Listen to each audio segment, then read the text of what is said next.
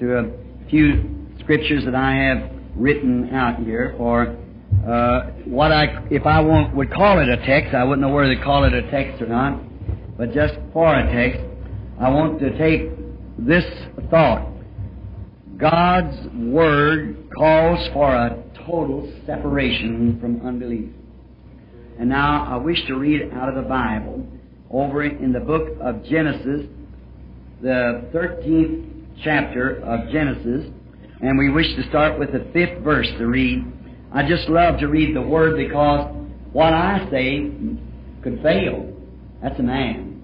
But if I just read this Word, what he says can't fail. So then I know there'll be good come out of it, if no more than just reading the Word.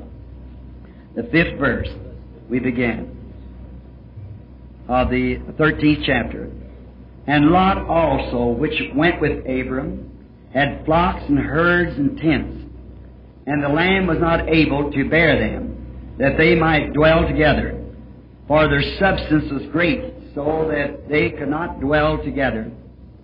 And there was strife between the herdsmen of Abram's cattle and the herdsmen of Lot's cattle.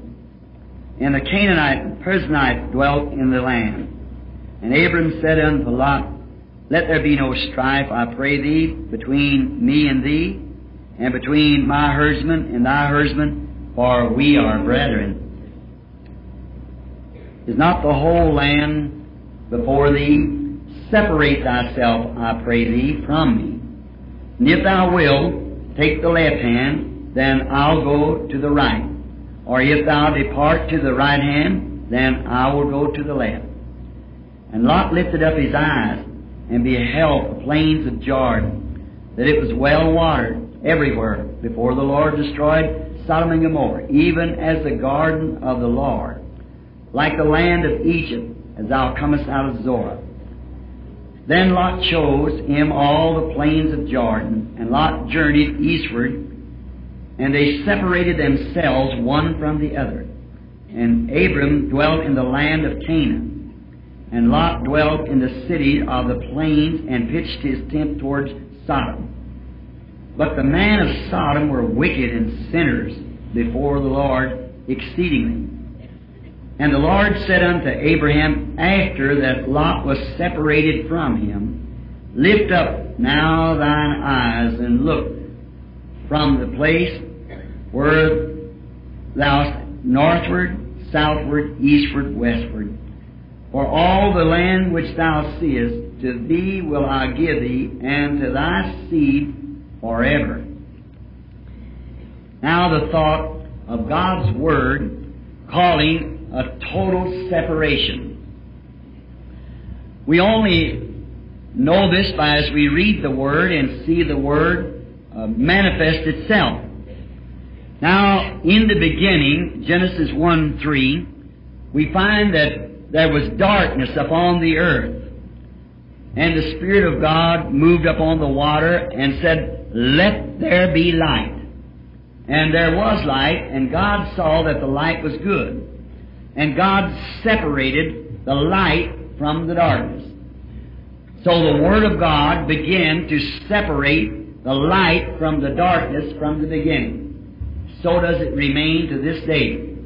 As I said last night of Jesus, when he was only 12 years old, and being a mistake of his mother, who is claimed by people to be the mother of God, and how that the woman said, While thy father and I have sought thee with tears, and quickly he, being the Word, said, Knowest thou not that I must be about my father's business? See, she was declaring him to be Joseph's son. But he wasn't Joseph's son. If he'd been Joseph's son, he'd been with him. But he was with the father about his business. So the Word is always corrective and always right, and the Word will correct ever wrong. Always. Now when the earth, that God was going to use the earth, and it was in total darkness, the Spirit of God spoke out and said, Let there be light, and He separated the light from the darkness. And it's been doing that ever since. Separating light from darkness. God's Word also separated the water from the land in the beginning. God spoke and the water was separated from the land so that He had a, a reason for that. God never speaks a word unless He's got a reason for speaking that word. He's not like you and I that we just, or especially myself, that speaks so many foolish things. God speaks every word with a meaning and something that He's trying to achieve and will achieve by His word. And it will perform exactly what He said it will do. Now, if God said, "Let there be light," and there was no light, then that that isn't uh, that wasn't God said that. When God says anything, He must back up what He said. Yes. And when the Word of God has been vindicated, the Word been vindicated, that is light. Now the Word itself isn't light until it's a vindicated light. If God said, "Let there be light," and there was no light, then it wasn't the Word of God. But when light sprung upon the earth, that showed the Word was vindicated, and it was light. Now today, if God has made a promise, and when that promise is vindicated, then that is light. That's the light of the day when the Word is vindicated. The Word for the hour is vindicated. Then God was going to have a, a earth that He was going to grow vegetation and He'd have people up on the earth. And then He spoke and separated the waters from the sea. Then also He separated in Genesis life from death. Now, if we believe the Word of God, it is the Word of life to us. Right. But if we question the Word of God, it's death to us. For God has spoken, who can deny it? And if we question the Word of God, then it becomes death. Like Eve. Now, Eve questioned one little phase of God's Word. And what did it do? Caused all this trouble that we have. If she would have remained behind the Word, fortified, behind the Word, the whole armor of God, and not disbelieved it, then it would have never had the way it has. It never been this way. But you see, there came death. Then God also had an atonement, In mercy for to us. He accepted a substitute death for their death, which both He separated life from death also in the Garden of Eden, and He did it by His Word.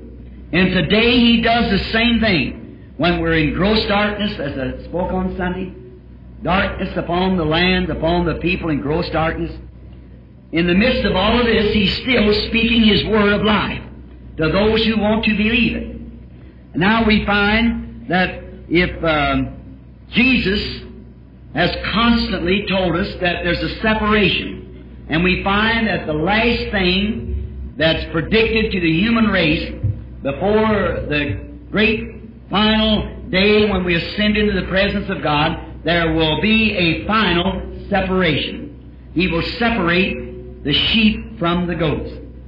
God will uh, continually has been separating, separating. And that's what He's doing tonight. It's what He always does. You can see it in every meeting. He separates faith from unbelief. He speaks out. He declares Himself to those who will believe Him, have faith in Him. Now we find out in Numbers, the sixth chapter, that a Nazarite's call, a Nazarite call was to separate themselves from all the world to the Word of God. Now that is a Nazarite call.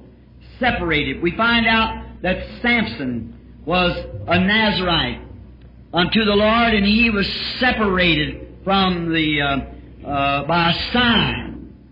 And this sign was that he was to wear his hair long with seven locks. It was a, a sign of separation that he was called for a purpose.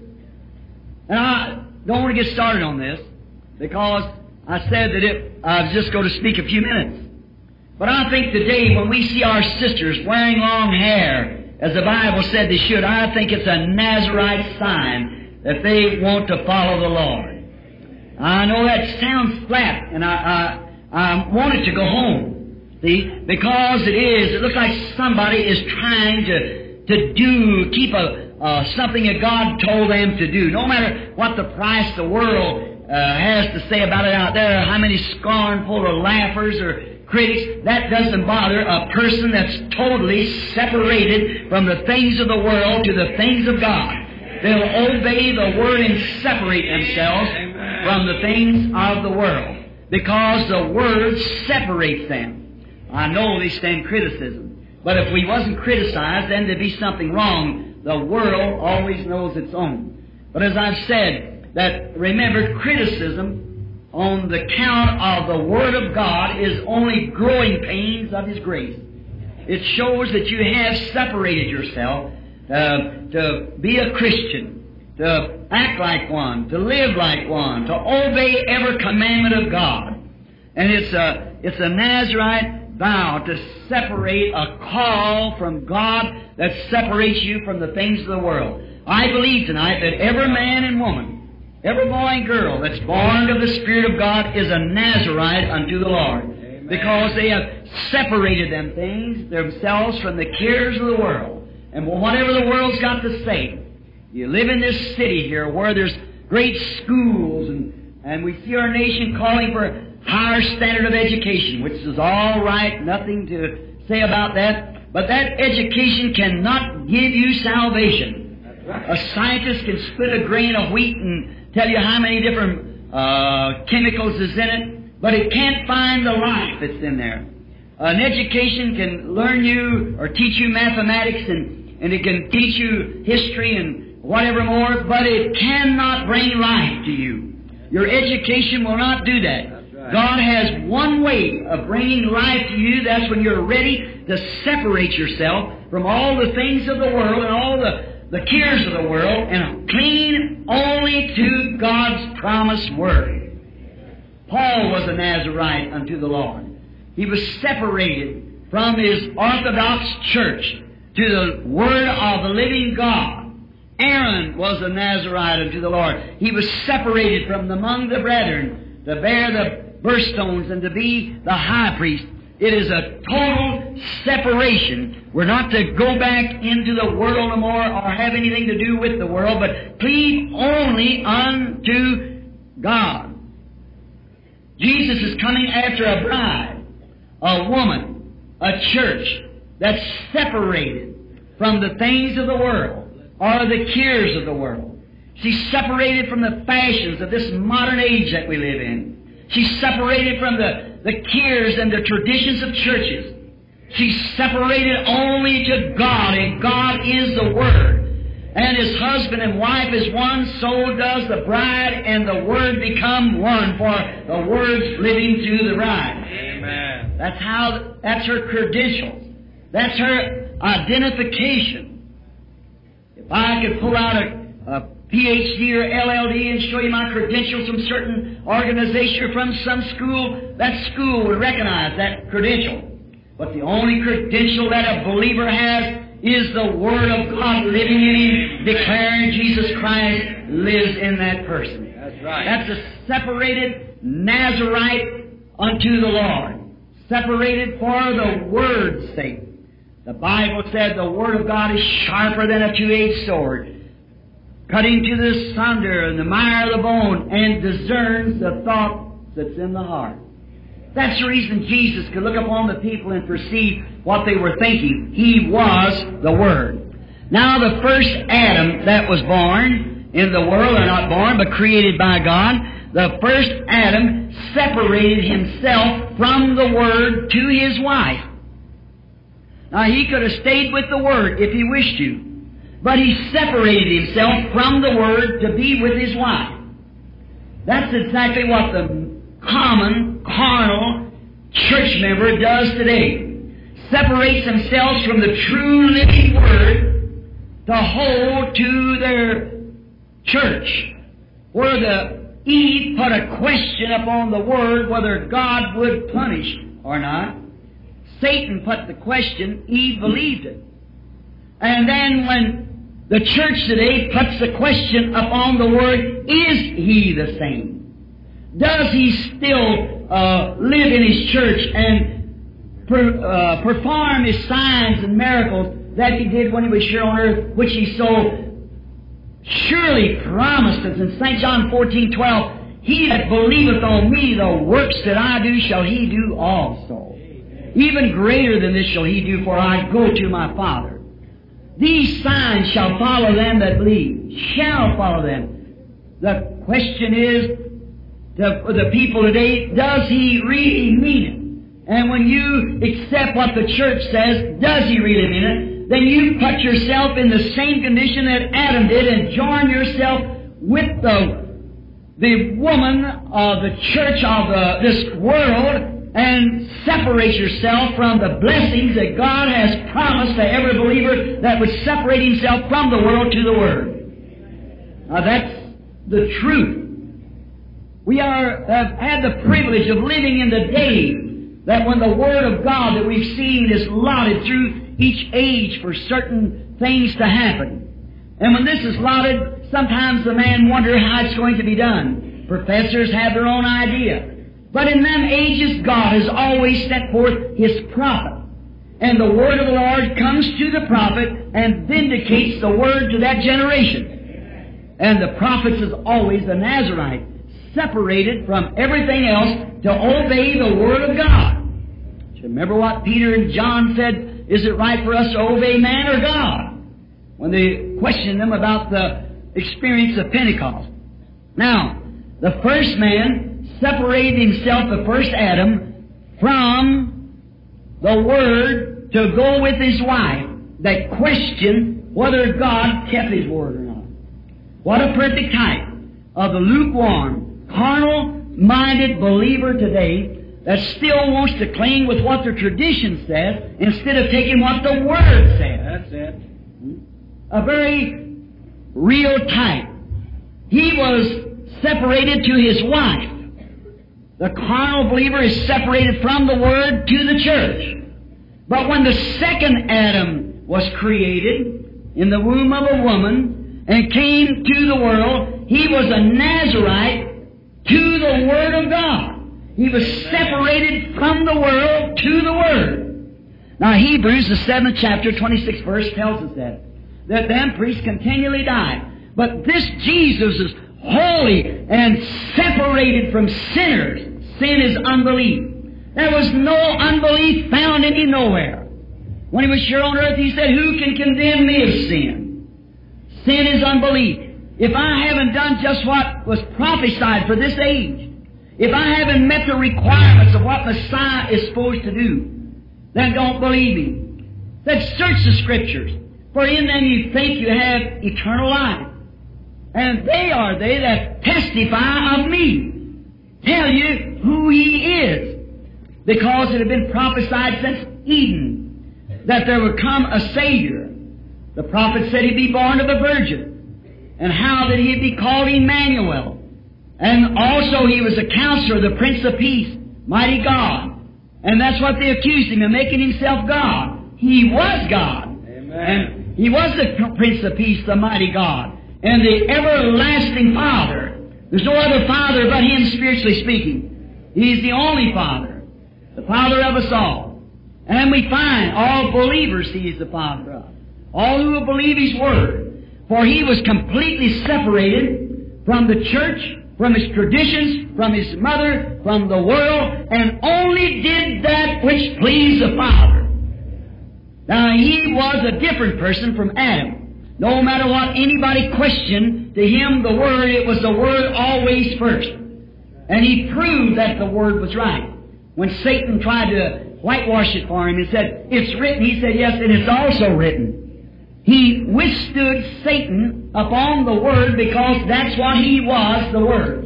In the Bible, First John, St. John, the first chapter, said, In the beginning was the Word, and the Word was with God, and the Word was God and the Word was made flesh and dwelt among us. He's the same yesterday, today, and forever. It's always a connection with the spoken Word of God. God's promise for the day. And when it comes, it's so unusual that people can hardly grasp it. Because we're so sowed into to forms and ideas of our own that it's hard for us to grasp what's truth. I think much of that would apply to, to Joseph in the days of, of the, the uh, Mary in her maternity. She, she was to be mother. And Joseph loved her, and he, he wanted to believe.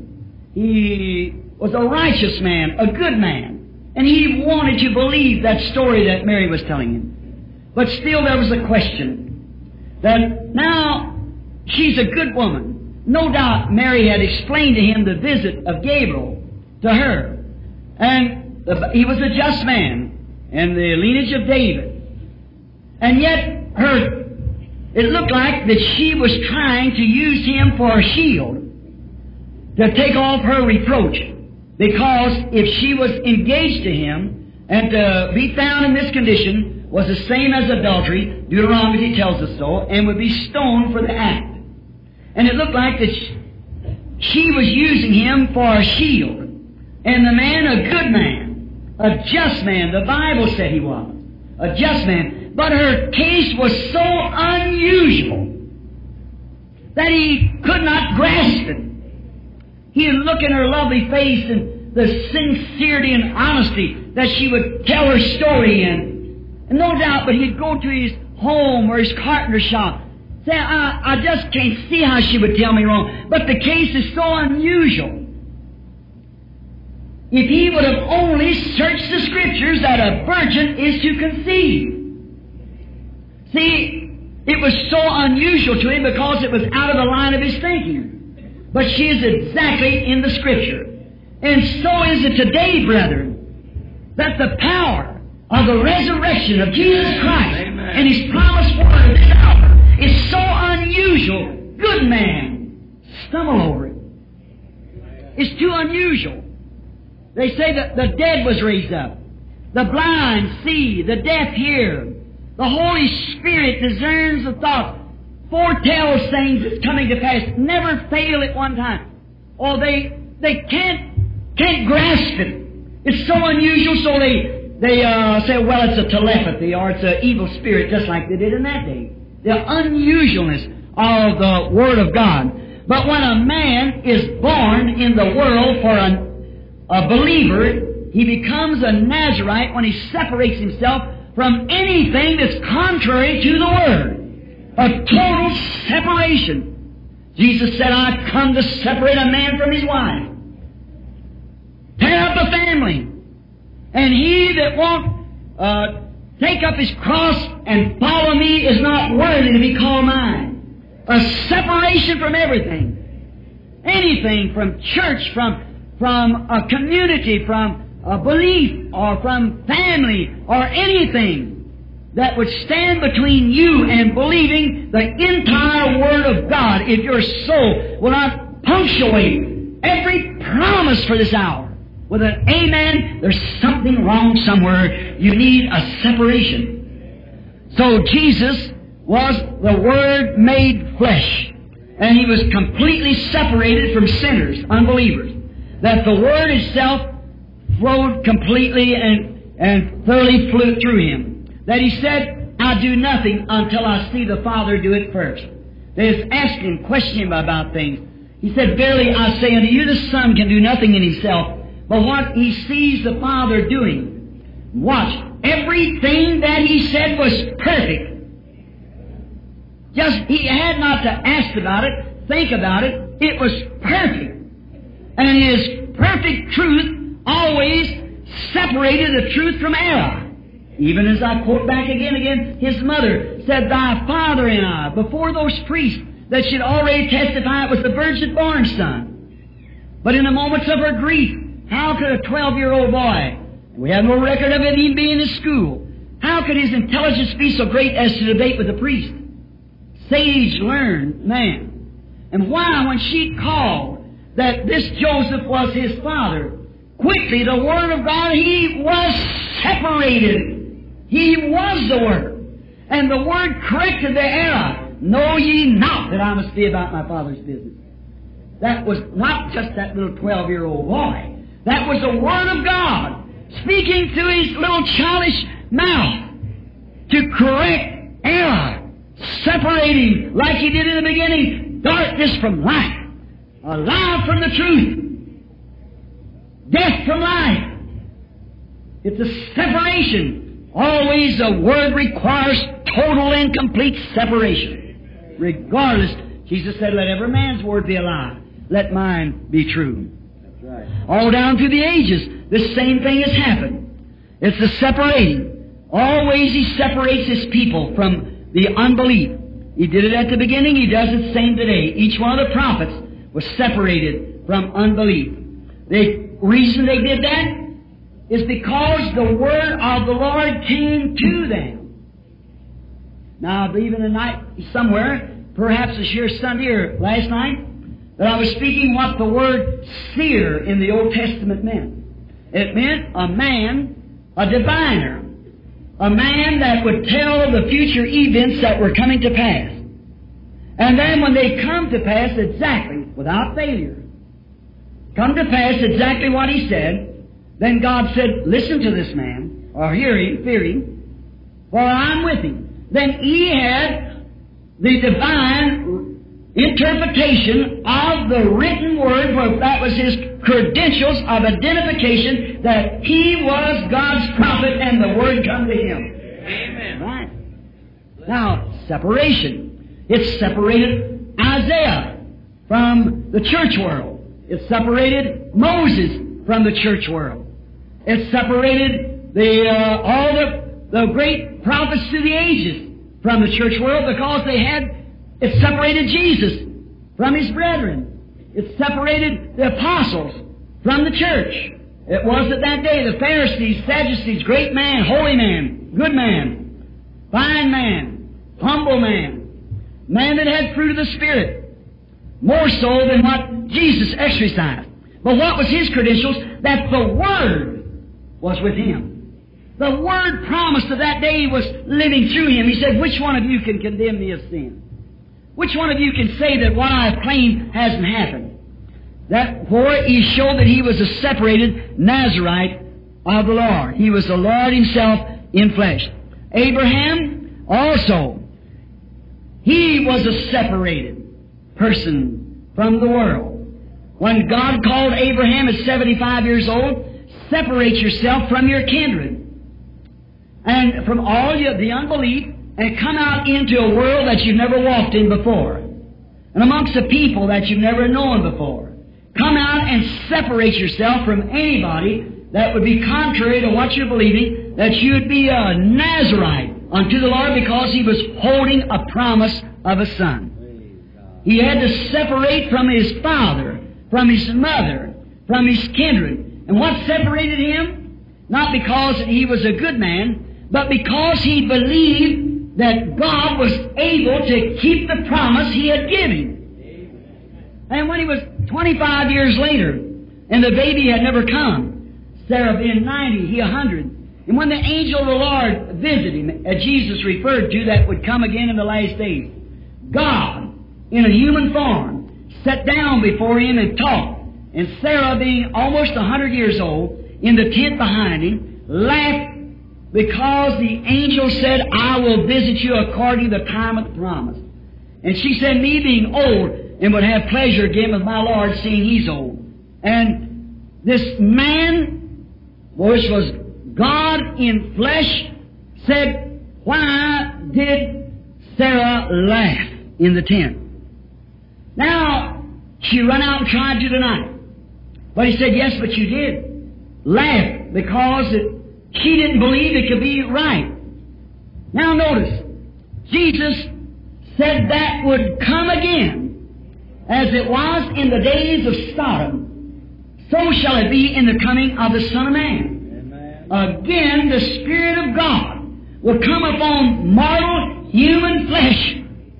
That man eat the meat of a calf, drinking the milk from the cow, and eat butter and bread in human flesh. And Abraham said he was Elohim, God manifested in flesh. Jesus promised that God, before His coming, would be manifested in human flesh again. That's the Holy Spirit. He's only one God. Manifesting itself, separating again Lot from Abraham. Lot wanted the world. God se- tore up his world and separated Abraham and Lot. Lot being a type again of a carnal believer who didn't think these things were true. He just went on down in Sodom and he, he didn't have the real spunk to stand out, as we call it, and call what was right, right, and wrong, wrong. So he went down. All these believers, as we could go on for hours, all these were like a bunch of change out of your pocket in God's hand. You pull out a bunch of change. There's pennies, nickels, dimes, quarters, half a dollar, dollar, all in coins. Now that's what the world is. In God's hand. There's some people that's just can have a penny's worth of it. And God can only use them in a penny way. That's all they can buy. Don't reject them. If they can't believe the real truth, don't turn them down. Don't kick them out and say they're not in it because God uses pennies sometimes. Lot was just a penny. Abraham was a silver dollar. So it taken a hundred lots to make an Abraham. So it'd take a hundred carnal believers will never stand in the presence of a genuine Christian that's separated from the carnal things of the world. Living in Christ Jesus where the Word can flow through him. You can only take a penny's worth. That's all he's got. So you see people say, oh, I don't believe in healing, I don't believe in these things. Just know it's a penny, but just let him alone. Just a penny's worth. And so that's all he can buy. Don't stop him, just let him alone. Remember, that's just all farther he can go. Joseph, he was separated from his brethren.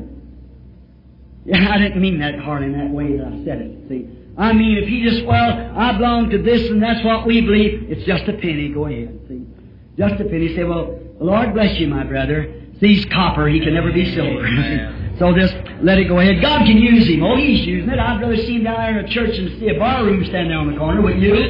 Sure. So just let it alone. God can use it anyhow. Maybe not very much, but he'll use what he can use as much as they'll let him use it. So that's kind of a rude way to express anything, but I, well, I hope you get the truth that I mean, uh, what, what it's meant. See, he can't believe in the discernment and the powers of God as promised for this day, those Pharisees couldn't do it either. They couldn't see Jesus being God. Oh no, you make yourself God, a man. One day he was standing there after he'd multiplied loaves of bread and so forth for them, and he said, um, unless you eat the, the bread, uh, the Son of Man's body, and drink his blood, uh, there's no life in you.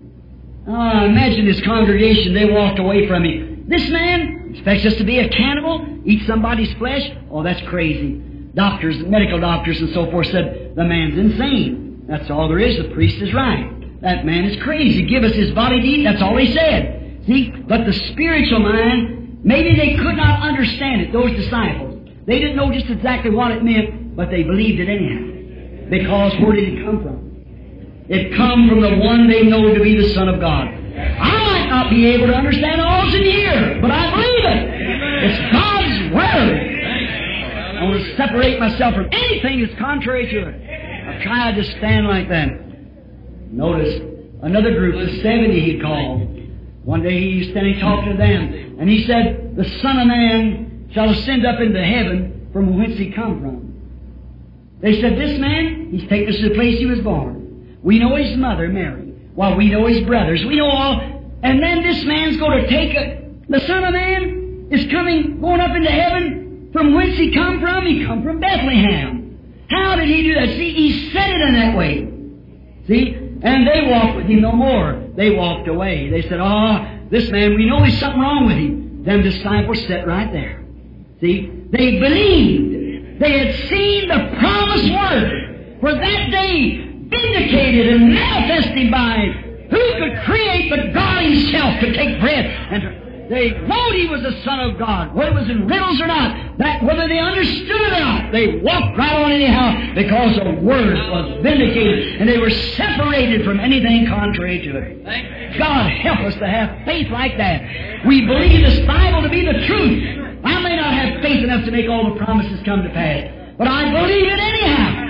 Amen. I believe the hour that we're living. Joseph separated from his brethren without a cause. Now, what was the matter with him? He was not willing to be separated. It wasn't his will to separate, but they separated themselves from him. See? From his bright, shiny dollar, their penny's worth couldn't stand it. They know they were patriarchs. They know that Isaac was their, or, pardon me, Jacob was their father, and they know that to be true. But Joseph was born, he couldn't help it. He was spiritual. He saw visions, could interpret dreams, and they were perfectly right. Whatever he said was the truth. And his patriarch brothers moved with envy and sold him to the Egyptians. See, they, they separated themselves from him because they were pennies. He was of a different quality. So is a real believer today. He's of a different quality. They'll separate themselves. They don't understand it. Copper from silver. Now, we find out they move with envy and sorting. Why? They do the same thing today. What it really was, they said they were, it was for jealousy. They didn't want to break down because if the quality in them were not the quality that was in him, and because of it, they were jealous because they were pennies and he was a dollar. See? Now if the pennies say, Blessed be the name of the Lord, my brother dollar here. See? I can't make the change that he does, but I'll make what I can. That's that. We go along then. God to get his program over. As I preached to you Sunday, the great symphony of God's Word being beat out. The changes and junctions is only God changing times like the, the director in the symphony. When we see these changes of ages and changes of times, look down on the sheet here, and you'll find out we're supposed to be here. Amen. They've got to do this. There's no way for them to keep from it. And the music, to a man that doesn't understand the symphony, what is it? It's a bunch of rattling noise. He doesn't understand it. He's not even interested. He's wishing, I wish you'd shut up so I could go home. He's not interested because he doesn't know the symphony. He doesn't know it. But the composer knows the end from the beginning. Right. See? And if the director isn't in the same spirit of the composer, he cannot act it out because it's all done by signs. And if the sign don't vindicate it, how's the musicians going to play it? Amen. That's it. If the trumpet gives an uncertain sound, who can, can who will know how to prepare for war, retreat, or what doing? Look at the word and see where we're living. Then you see pennies, what they do. But you see those who are listening, watching, and knows the word, watching for these signs to happen. There it is. Like the little woman at the well, when he said, go get your husband. She said, I have none. Said, that's right, she got five. She said, sir, I perceive that you are a prophet. We haven't had him for hundreds of years. But we know the Messiah's coming and he's going to be a prophet. That's what he'll do. He said, I'm he. Oh, the symphony beat went just exactly right. From the low come to the high. She ran into the city and said, Come see a man who's told me the things that I've done. Isn't this the very Messiah that we look forward to? Certainly. See, she understood what the sheet music was in the symphony that separates belief from unbelief. Faith can only not come by a church. Faith comes by hearing the Word of God, knowing what it is. Now, we find the same thing today. Many people look at gifts. In closing now, five more minutes. People look at gifts and they think, oh, what a great thing. And they try to impersonate gifts. You can't do that. You just, you can't make a, a, a penny be a dollar. You can't make it be a dime. So you can't make it be a nickel. It's penny. But if you just recognize yourself as a penny, go with the rest of change. See? God can use you. We might not be able to do all. There wasn't everybody when God called Israel out of Egypt. Every one of them didn't have to do the same thing Moses did. But they believed it. Amen. Right? They believed Moses. Because they know that it was the sign of the hour. And that God had proved that he had his word. They said Pharaoh's got spears. He said, but Moses has his word. That's it. Pharaoh's might have an army. But Moses had the Word because he was God's prophet and the Word come to him. And it vindicated that it was the truth. It was a living God who could take dust and throw it up and make fleas come. Man can't do that. There's a man that stood there and said tomorrow about this time it'd be such and such. And it was. See? They know Moses had God's Word. No matter how many spears and dungeons Pharaoh had, and how many bricks to make, Moses had the Word. So they started into the wilderness. There was a man Dathan said Moses takes too much upon himself. We're all holy people. So we all ought to be able to do what Moses did. And Moses said, God, what about this? He said, separate yourself. Get away from him. And he opened up the earth and swallowed up Dathan and his group. He separated light from darkness by vindicating his word. He's the same God today. Closing. I was telling you last night, when I first come here, this is not personal. If you think that, then please just pull down the curtains to your heart. I'm saying this to people who believe. It was spoken, told exactly what things would take place down through the age, and you're all witnesses. That is your witness last night. From the discernment on down, how to be impersonating and everything take place. But the last thing was to be a great thing would take place. We've been watching for it for years. We all know when it happened first, when a creation come into existence. The third time. And then the fourth time, last night I told you the fifth time it happened, and it's waiting for this council of churches. When it unites in the Protestants, if I speak Sunday morning, that's what I want, I mean, Saturday morning, that's what I want to speak on. See? Now, and then when this gets together, then the Spirit of God always raises a standard against them. There's a man sitting here tonight who's a witness of this. I was in Colorado not long ago, this last fall. I go up there on hunting trips, and it's, usually I'm up there on my wedding anniversary. When my wife and I got married, I, I'd saved off my nickels and things and from my work and had them in a baking powder can. And I didn't have enough to take a honeymoon and go hunting, so I just blended them together. Now I took her on a hunting trip for a honeymoon. So since then, I, to my shame, I have never been home with her on her anniversary. I was in Colorado. Last night, I seen two or three ministers was here that was with me up there in a camp where I had to come down from Alaska and meet them. It was the Martin boys. They were here last night. I, they here, right back there. And then that other little fellow, I forget his name, said, were you there too, Sonny? That's right. And um, uh, maybe uh, uh, Brother Palmer here, right? And we were up in the mountains, and I'm a guide in Colorado. I've hunted in there for years. And every time our anniversary, 23rd of October, comes along, there's a little place where I've taken the wife on our honeymoon up in the Adirondack Mountains. And this place looks just like it, only that was, this is quaking asp up here, the little thicket. And up there, it was birch. And I walk out there on the 23rd, sometime through the day, take off my hat and thank the Lord for a good, loyal wife. It's been loyal and been kind to me through these years. Has helped me as I'll go to preach the gospel. And it's been awful dry in Colorado this year as it has been across the country. And all at once, there was, I suppose there was 200 men ahead of us, or 100 men, uh, pardon me, about 100 men ahead of us, up above the camps. And they've been shooting up there for four or five days, and I'd shot a deer, one that I've been hunting for years. And I, but I come a fog down, and I didn't get to see him. I couldn't find him. And I'd been hunting for him that day. And the next day, the phone, or the, coming on the radio, a blizzard coming could dump 20 foot of snow in these mountains overnight. And so I said to the brethren, I called them in, the Martin boys was there also. And I said, brethren, you hear what the news said. Now, if you want to get out, you better go right now.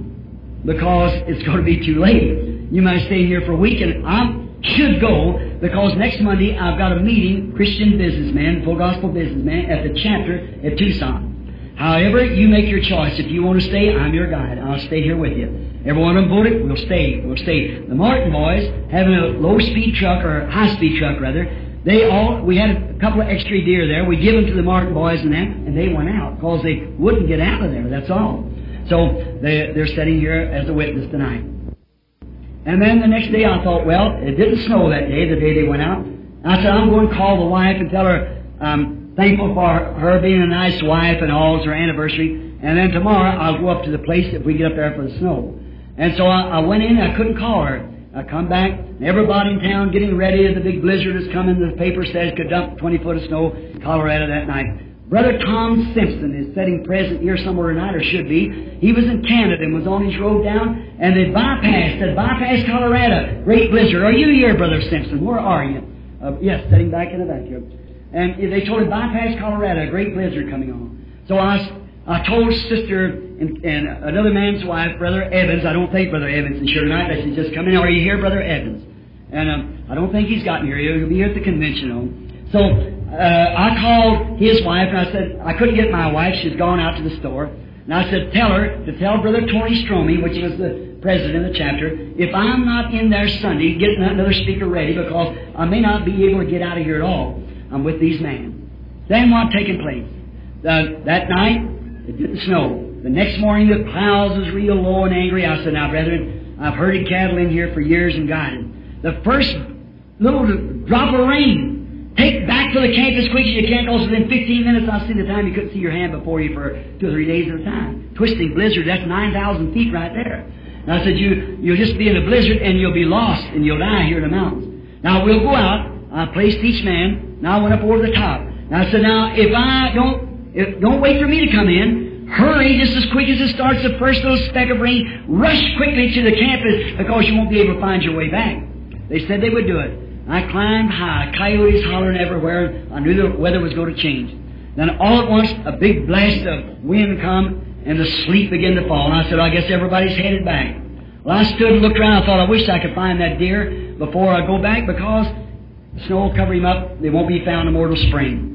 So I thought I hunted so hard for that deer, and it's the first deer I ever let get by like that since I've owned this little rifle, a 55 head of game with it. And I thought, well, I, I, I just hate to see it get away like that.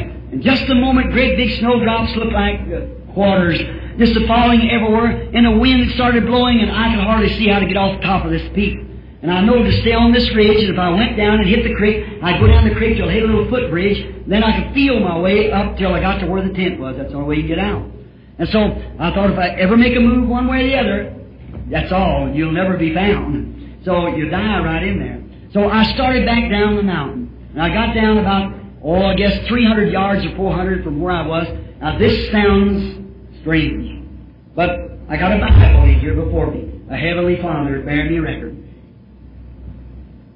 Uh, almost in a run, trying to get off, the wind is blowing so hard up there. And uh, I could see about 20 feet in front of me in the thickets I was in, the timber, and the wind blowing and twisting. And a voice said, Stop! Go back where you come from. Well, I stopped.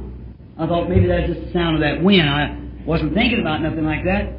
I waited just a moment, and one of the boys had fixed me a sandwich, and I pulled it out, and it was really a sandwich. Me raining, sweating, just a big lump of, of bread with some meat in somewhere.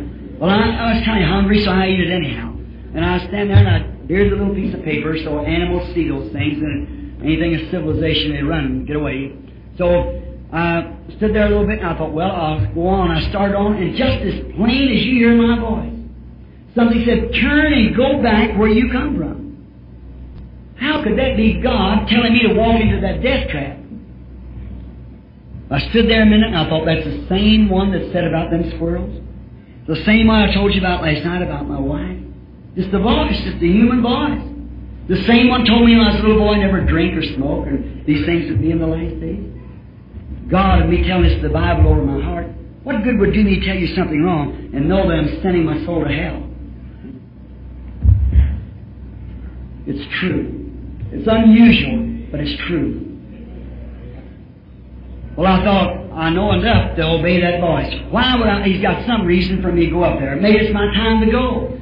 So I turned and making my way through the wilderness until I got up, touched saddle again, way up, maybe uh, 300 yards, 400 above, right straight up the mountain like that again. It was so thick up there then I couldn't see out the wind, trees just laying over, and twisting. And I took my rifle. I had on a red shirt and a red cap. And I put the rifle, keep from smoking up the, the scope in it because it's bare and stuff moving them kind of times, so does line. And I, I run into one, the scope all smoked up, and I just held it up like this, uh, not against me to throw the smoke, but keep the fog out of it and the wet from the snow.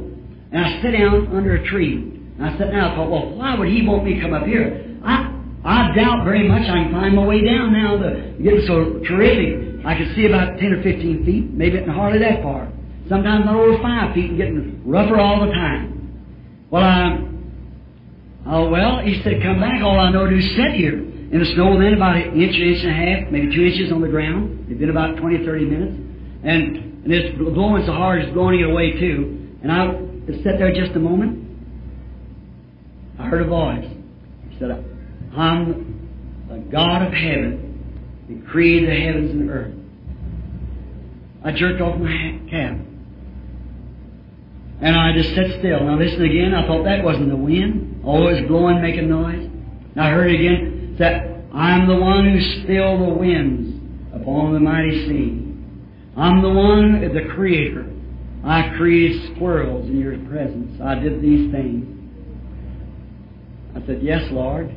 I believe you. He said, Stand on your feet. I stood up to my feet. He said, Now speak to the storm. It'll do what you tell it to do. Now that is true.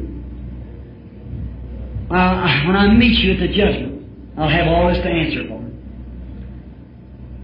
I thought he, I said, Storm, go to your place, stop. And sun, you shine normally for four days. And no more than I'd said that, the sleet and the hail which is about to blow me down just stopped. And within a moment or two, the sun was shining right down through upon me. And I looked down across the mountains. I see uh, a east wind come. The wind was coming from the west. East wind come. It was uh, coming this way. I could see the clouds. This mysteriously where they went, I don't know. And I stood there a few moments, tears running down through my beard, and I'm gray. Oh God, how I don't know what to do. I thought, well, I was, I guess the brethren are all back in the tent and the sun shining everywhere. I started walking down the mountain, the snow all drying up that hot sun, steam coming out of my shirt, just a moment or two difference. And I started walking down the mountain. When I did, I said, I heard a voice say, Why don't you walk with me? I said, Lord, the greatest privilege I ever had. I turned and started back down through the big deer trails down through that virgin forest. I thought, well, I'll walk on down that way to where I always pay my salute to Meda, my wife. And I was going along there some about a half hour, three quarters later. Snow was all dried up and gone. And I began to think, I wonder why she has never said anything to me about going. I said, I remember when I first helped her up there and lifted her over them logs when we were married. I said, now she's gray. I went, uh, gray beard over my face, black and gray mixed together. I thought, Bill, you ain't got much longer. You're getting old. And I started moving along, and I looked up, looked like I could see her standing before me there her arms out, still black-headed. I held my head down. I going up a little place where some quaking asp, and there's a little crook, and I leaning my head against the limb like this. I was standing there crying. Now I could hear something going pat, pat, pat. And I looked down, it was water coming from my eyes through my beard, hitting on them dry leaves. Or about 30 minutes before there was an inch of snow and it blizzarding.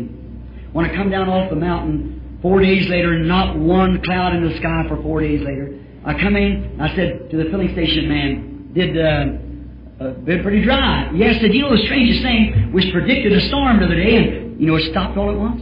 And then I come on down to New Mexico line, coming back to Arizona, and I said to Billy, my son, I said, let's go in here and just see if it's down this way. I stopped in there on a Sunday morning, got some, uh, and I got some gasoline, and the man said, well, been hunting? I said, yes, sir. Any luck? I said, yes, sir. We had a fine time. I said, looks pretty dry. He said, yes, it's been awful dry through here. He said, we was promised a big snow the other day and said, you know, the blizzard actually started and somehow or another it quit. Oh, my, oh, my. Now, standing outside of this tree in closing, standing beside this tree, the tears dropping from my eyes. I thought, God, just think, the same God that said, Peace be still to the waves. Yes, Lord. And the winds obeyed. He's still the same Jesus is right here in the woods. He's still the Word. The Word, all nature has to obey His Word, for He's the creator of nature. I stood there and the tears dropping off of my cheeks. And for about five years now, I've been off the field just going to churches and whatever I could. You all know that. And my heart's been burdened. I'd go out here, come to Arizona. He would tell me things to do. I'd go do it, but it looked like the revival's over. And I couldn't wonder what was taking place. In my heart, I'd repent. I'd say, Lord, if I've done anything, tell me. I'll make it right. This burdened all the time. Just a horrible feeling. I couldn't have the victory that I wanted. Many great things they've done and showed, it, which you all are witnesses coming here and telling you about it. See the papers, packet, and magazines and so forth about the great supernatural things that's been seen and done. But my heart was still heavy. And I was leaning against the bush just like this. And I thought, the great God of heaven, that warm sun shining on me, not a cloud nowhere. And a few moments ago, you just you just contradicted the man's word. Nature did it. How could it be done, Lord? Jesus Christ is the same yesterday, today, and forever. It was His word that you just had me to speak. I thought, Father, how grateful I am. I heard something. And I looked, standing right before me was two, three deer. And they were looking at me. Now, them deer had been shot at much in the last week. And there was hunters in there, and here I was dressed in red. Anyone knows if they're gone that quick. But they were looking at me. And for eating deer, there could have been no better. It was a big doe, two big full-grown fawns. And I thought, that's just right. We need three deer. Someone said, you know, uh, the Lord's put them in your hands. But when I was with the full gospel businessman, Brother Clayton, about a year before he went with us when I caught that big record fish, that year for a man I killed 19 head of elk.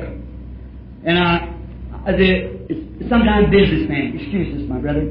Some of them are doctors and you know, they can't walk and fat, you know, and uh, a man sat to a desk and say, Billy, get me one two-year-old, get me a blue cow, I want a buck, get me a, a full rack. Well, I just had a jubilee out there shooting, getting the elk and things. But the Lord told me not to do that. And I promised him in that blizzard over there in Colorado, not years before that, I said, Lord, I'll lead man to the game, but no more kill game for man. No. Not unless it's emergency, we have to have it. And if you remember, boys, the night before we left, poor little old brother uh, down there hadn't got a deer. What's his name? Uh, Palmer. Come around and put a ten dollars tithe in my hand. He said, Brother Branham, this is my tithe. Put it in the church. He said, Will you get me a deer? Oh.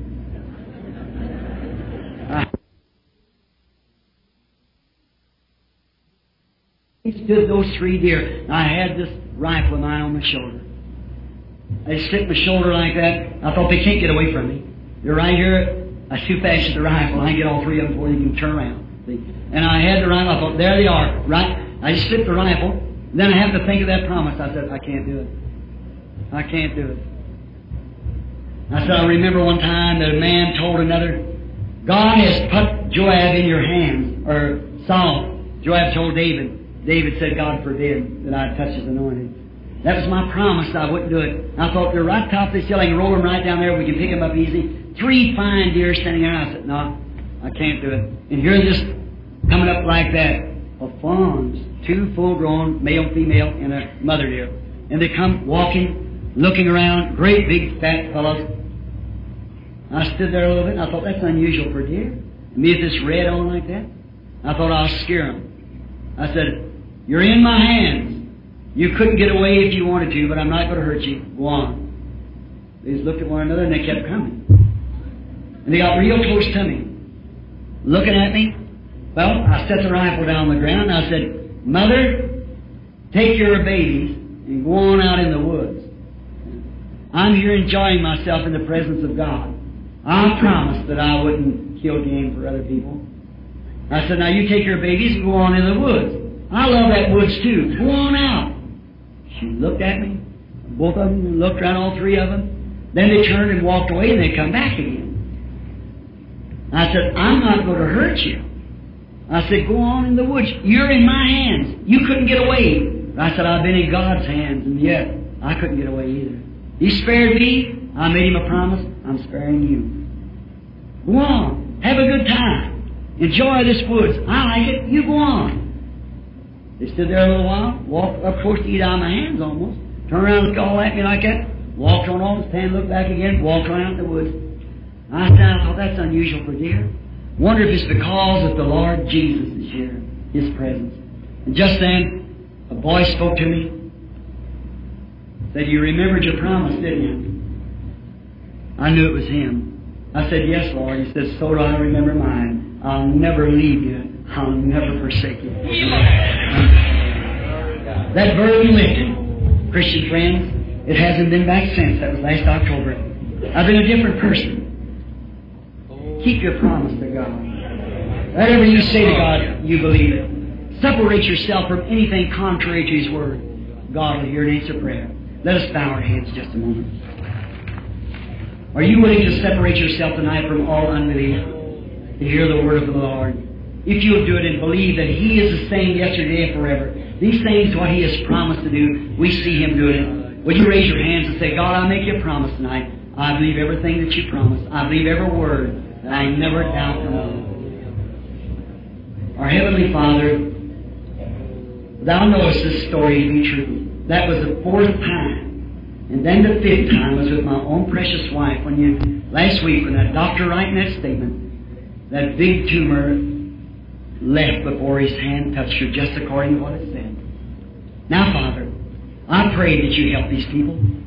I realize that I'm getting old. I know that I must go soon. And I pray, Lord, that let me be honest and sincere with my brethren. Let me be honest and sincere with your people. If I can't be with them, then I don't think I would be with you, Lord, because I want to bear record of you.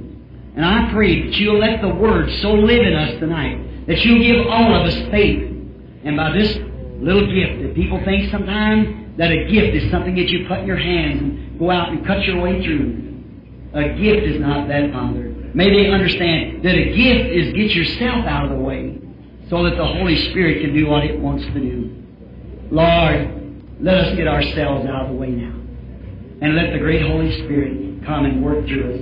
And may we see tonight the promises of Jesus Christ. And the one that I referred to especially tonight, Lord, that that one where God came down before Abraham, manifested in flesh, and know the secret of the heart. It was God. And when He was made flesh and dwelt among us, He knew the secret of the heart. And the Bible says that the Word of God is a discerner of the thoughts that's in the heart. That's how the disciples know that He was God. Now, Father, will you come tonight and let our poor, humble tabernacles be dedicated to you, that you'll cause us to believe that it's your Spirit might make itself known among us tonight, that you're still the Word. Then we'll separate ourselves from all unbelief and follow you. In Jesus' name, may you speak to us. Amen. Hold on, mighty men of valor! The Spirit of the Lord and the fight of the Lord is upon thee. Even though down the people It will bring light and power and help unto them. And the angel of the Lord has spoken to thee. Even now does the Spirit of the Lord speak by this voice unto thee. Be thou encouraged. Thy vision shall be renewed. Thou shalt be strengthened in thy last days. Thou shalt run and not be weary. Thy youth shall be as the eagle that renews its strength. The cry of the people is unto thee. Thy word bringeth light as a cry and the barren earth waiting for the rain. The people longing, those that are bound, the cries of those in chains wait for thee. His voice came not because of the opening, but because of those that hear thee. Great God of heaven, be merciful unto us. Help us, O Lord, Hallelujah. to obey your commandments. Use us to thy honor. And we thank thee for these encouraging words. Now let the Holy Spirit move through us and confirm these words. In Jesus Christ's name, amen. Have faith in God. Don't doubt. Be of a good courage. The time of His coming is drawing close at hand. Now, tonight, we've got a, a groups of prayer cards. How many in here has prayer cards? Raise up your hand. It would be hard for me to go through that group and uh, with the discernment if the Lord would give it. But let me just take a moment and say this. How many in here doesn't have prayer cards? And you're praying that God will heal you. Now may the Lord God help each one of you. I am your brother. Jesus is your Savior. God is our Father. We are people. We are not of this world when we're born of God, we're of above. Now, before we have the prayer line to pray for the sick, and there's a man here on the platform tonight that prays for sick too, and ministers out there that pray for sick. I don't want to leave the impression that I'm the only one who prays for the sick. The, God doesn't, He doesn't have to use me. He can, He just use you or anybody. The thing is to believe what He said to be the truth. Yes, that's it. But now that I've said this, in vindication of what has been said, let us just bow our heads just a moment. You that's praying and you're sick and do not have prayer cards, you pray. And say something like this Lord Jesus, I know the Bible says that the prayer of faith shall save the sick, God shall raise him up. It's also said that Jesus Christ is the same yesterday, today, forever. If He is the same, well then He'll have to act the same, do the same. And then again, the Bible said that the the Word of God was sharper than a two-edged sword and discerned the thoughts that was in the heart. We know that when the Word was made flesh in the person of Jesus Christ, the Son of God, that's exactly what God did through His Son. Jesus said in St. John 14, The works that I do shall you also, even greater and more, for I go to my Father. And now, the Bible says also in the book of Hebrews that He's a high priest. Now, do we all believe that? Certainly. He's a high priest that can be touched by the feeling of our infirmities. Now He is. Not I am. He is. No man is. He is. Now, a high priest that can be touched by the feeling of our infirmities. Now, if you feel and we're ready to step out and just turn yourself loose to your all unbelief and saying, Let me touch you, great high priest. Now, if he's the high priest and the same yesterday, today, and forever, he will act as he did then because he is the same. A woman touched him one time when he's here on earth, visibly with her hand. He felt the touch and turned around and said, Who touched me? And all of them denied it. But he discerned the thoughts and he found the woman, told her what was wrong with her, and her faith had healed her. Now he's the same yesterday, today, and forever. Maybe that woman didn't have a prayer card. But she had faith, and that's all that's necessary. Have faith. Touch the great physician. And by a divine gift, if I can just get myself out of the way, let the Holy Spirit say what He wants to do, do what He wishes to do. And that's a gift, not just imaginary. If it's imaginary, it won't work. If it is real, it works. That's what Jesus said. It's not me that doeth the works, it's my Father that dwelleth in me. So it couldn't be me. He was the Son of God. I'm a sinner saved by His grace. Just believe. Don't press, just believe. And say, Lord Jesus, let me touch you. Just pray simple. Thank you, Master. Thank you, Master. Just keep praying.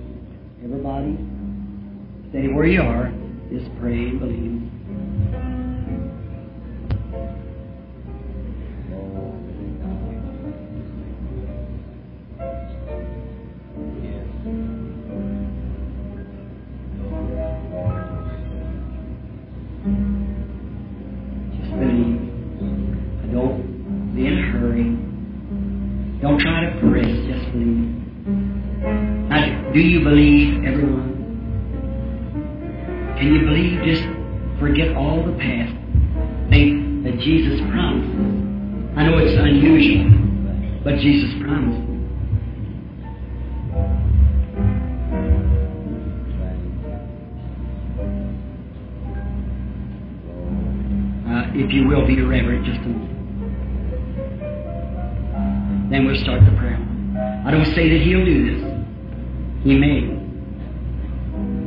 The grace of God, I, I'm released from, I think, from my own thinking. May He, now you, may, if you feel to raise your hand, and just look this way and be in prayer.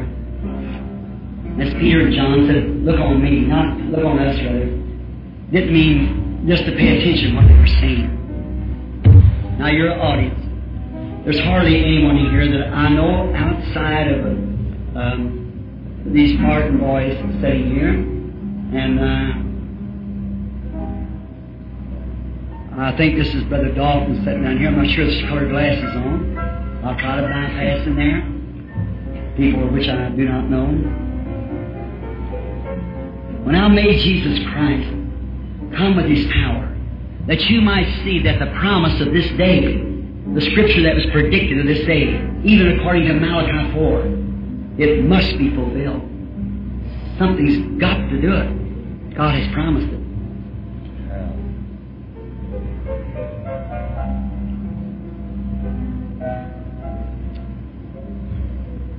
There's a lady sitting right out here. She's on her road to the hospital tomorrow. She's been in an accident, automobile accident. She's hurt herself. Got inward troubles, bad arm. You don't have a you have a prayer card, lady. You know. Am I a total stranger to you? I don't know you. We don't know one. Ma'am, just heard me preach, but you know I know nothing about you. Are those things the truth? If that is, raise up your hand. God bless you. Sir, have faith, you won't have to go. Your trouble's over. What did the lady touch? There's a man sitting right behind her. Can't you see that light? Look at that amber colored light moving. It's a man sitting right behind her. He's praying about something. It's a brother that's in the hospital. You believe that God will heal your brother? Give him back his right mind and everything, make him white. You believe that? I'm a stranger to you, is that right? That's a con- believe. All right.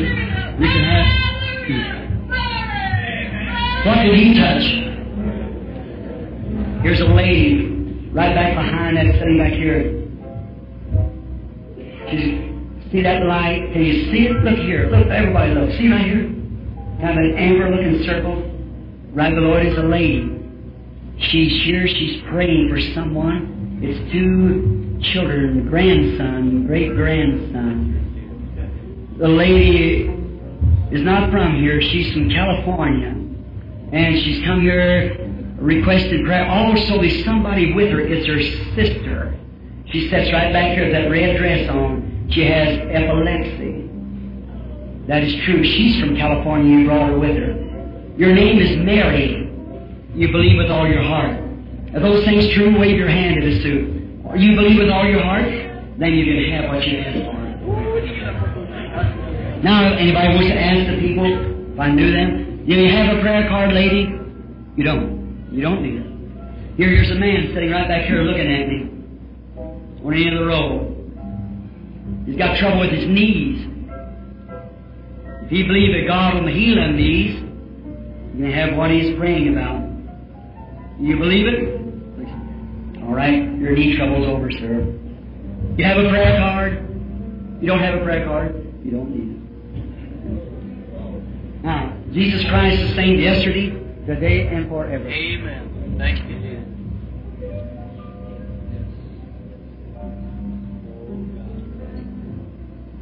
A lady sitting here has got female trouble.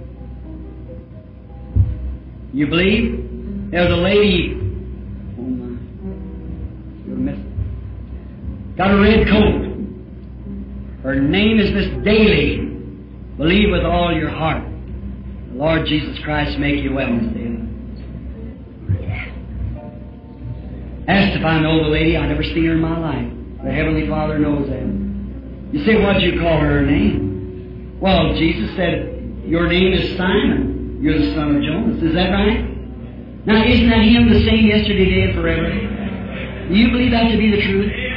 Now, what did Jesus say? This will occur. And remember, that was the last sign that was given to the elected church, Abraham and his bunch, before the promised son appeared. Is that right? God give Abraham signs all along the journey, so has he the church. But when the angel of the Lord come down into it, he destroyed the unbelieving Gentiles, and the expected son that had been waited for appeared, Isaac. This ministry will end soon, and the expected Son will appear himself. The church has come from justification through the Lutheran, sanctification through the Wesleyan, into the baptism of the Holy Ghost through the Pentecostals, and now winding up to the headstone ministry, typing all the time right into that perfect negative shadow becoming positive. And Jesus will come to catch His church someday, those who believe. Separate yourself from unbelief and believe tonight. Will you? Let those who have prayer cards now, beginning, I believe I prayed up to 25 last night. Is that right? I think that's what was set out. Number 125, now 26, 27, 28, 30. Line up over here with prayer cards, number one. Line up on this side over here. Will you do it now? Now, we had the discernment line without the prayer cards so that people say, I was reading what was on the prayer cards.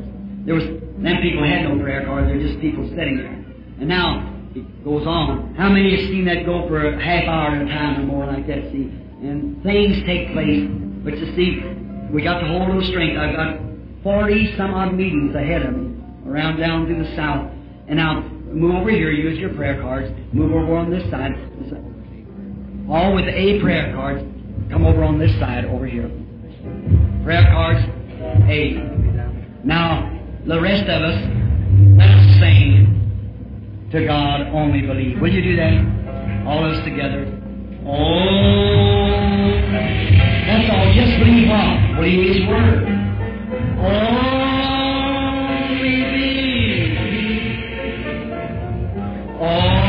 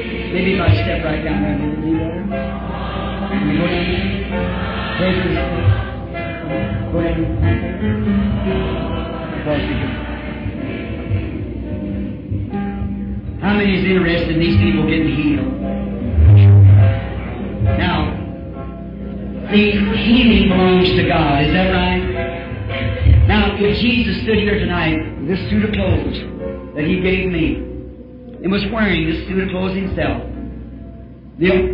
if you'd say, Lord, will you heal me? He'd say, I have already done it. He was wounded for our transgressions. With His stripes we were healed. Is that right? See, He's already did it. It's in the past. You say, Lord, save me. He's already did it. No matter how much you cry to pray and beat on the bench, it won't save you until you believe and accept what He's done for you. Is that right? Same thing it is. I do not heal people. I can't heal people. But what would He do? If He's the same yesterday, today, and forever, He would do just what He did now. For that's what He promised for the day. How many knows that that's what He's promised? He's promised it. Yes, sir. He promised it. And all the scriptures, you all take the tapes, the seven church ages and things, see those things proven by the scripture that it's right. Now, to you standing in this prayer line, to come down that line of discernment, Jesus saw one vision and he said, I perceive that virtue has gone from me. That strength, is that right? Visions, you're in another world. Now he's here, that's him that you touch. See? Now, it just only identifies that he's here with us. Now, how many will believe? If we just walk through this line, let me pray, lay hands up on you, and you go back to your seat. Do you believe I'll pray for you here and then lay hands on you? Each one of you get well. You believe that was the Holy Spirit here? If you just keep on doing it. If you want to forfeit that line and just keep on for some more, well, we'll do that. See, that's what the Holy Spirit's here. See, it's not, it's just up to uh, your thinking. It make you believe more. But many people has been taught, lay hands on them. The Bible said He sent His Word and healed him. Well, that's what He did just now. Confirmed His Word, sent it to you, confirmed it, and it healed him. The Gentiles said, you said, come lay hands on my daughter, she'll live. Roman said, I'm not worthy come under my roof, just say the word. That's what I'm trying to get you to believe, you see. But if you want, be prayed for and hands laid upon you. Now I want every one of you to join with me in prayer as we pray for the people. Let us bow our heads. Lord Jesus, I pray for the people now. They're aware that you're standing here. They know that you're in the midst of the people. And when these people pass over this platform tonight, may they not come just coming by me, your servant, or these other servants of yours sitting here. May they realize that they're coming to the temple of the living God. They're coming under a promise that God said, These signs shall follow them that will believe. When they lay their hands on the sick, they shall recover. He promised that. He promised that every man that would believe would be saved. And every man that does believe gets saved. Everyone that believes in healing gets healed. Father, help our unbelief now. You've identified yourself here tonight, scripturally, to show us that you're here. Now let it come to pass that every person that comes across this platform or in this audience, may there not be a feeble person among us when the service is over. May the great Holy Spirit come among His people and anoint us every one, Lord. All these ministers, all these servants of yours sitting here by the hundreds. Father, I pray that each of our prayers will go to you while we're in the divine presence of your being. And may these people understand as they pass this platform that tonight is the night of their healing if they can believe. Now I want everyone to continue in prayer as the people come by, and I'll be laying hands upon each one for their healing. Come, sir. I pray for this, my brother, in the name of Jesus Christ. I pray for this, my brother, in the name of Jesus Christ. I pray for my sister I pray for my sister in the name of Jesus Christ for. I pray for my sister in Jesus' name for her healing. I pray for my sister in Jesus' name for her healing. I pray for my brother in the name of Jesus Christ for. I pray for my sister in the name of Jesus Christ for.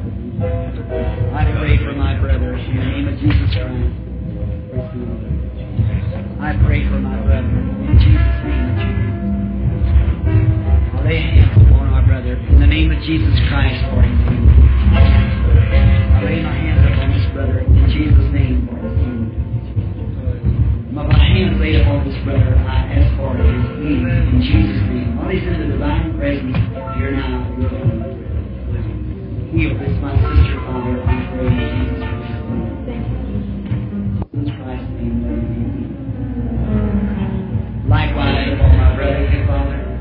I lay my hands in Jesus' name. Let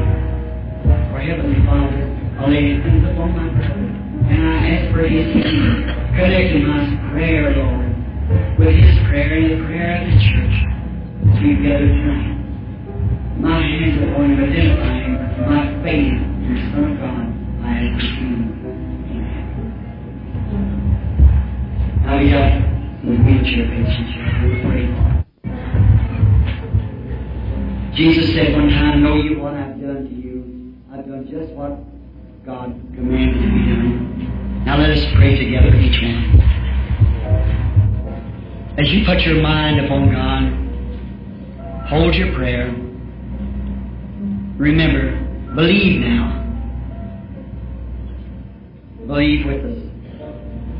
Each one of you here that's sick, maybe didn't have a prayer card. Now we'll be giving out prayer cards again tomorrow night at 6.30 or 7, something like that, 6.30 or 7. So we'll have prayer line again tomorrow night. I'm sorry that I kept you a little late tonight on account of the prayer line. May God bless you. Now let us bow our heads again. As we pray, Father, we forgive every man his sin against us. If there be found anything in us that's unlike you, forgive us, Lord. For we are told that we're to be written epistles of God, read of all men. And as we have obeyed your commands, seen your presence identifying yourself with us. People has walked up this platform testifying of their faith.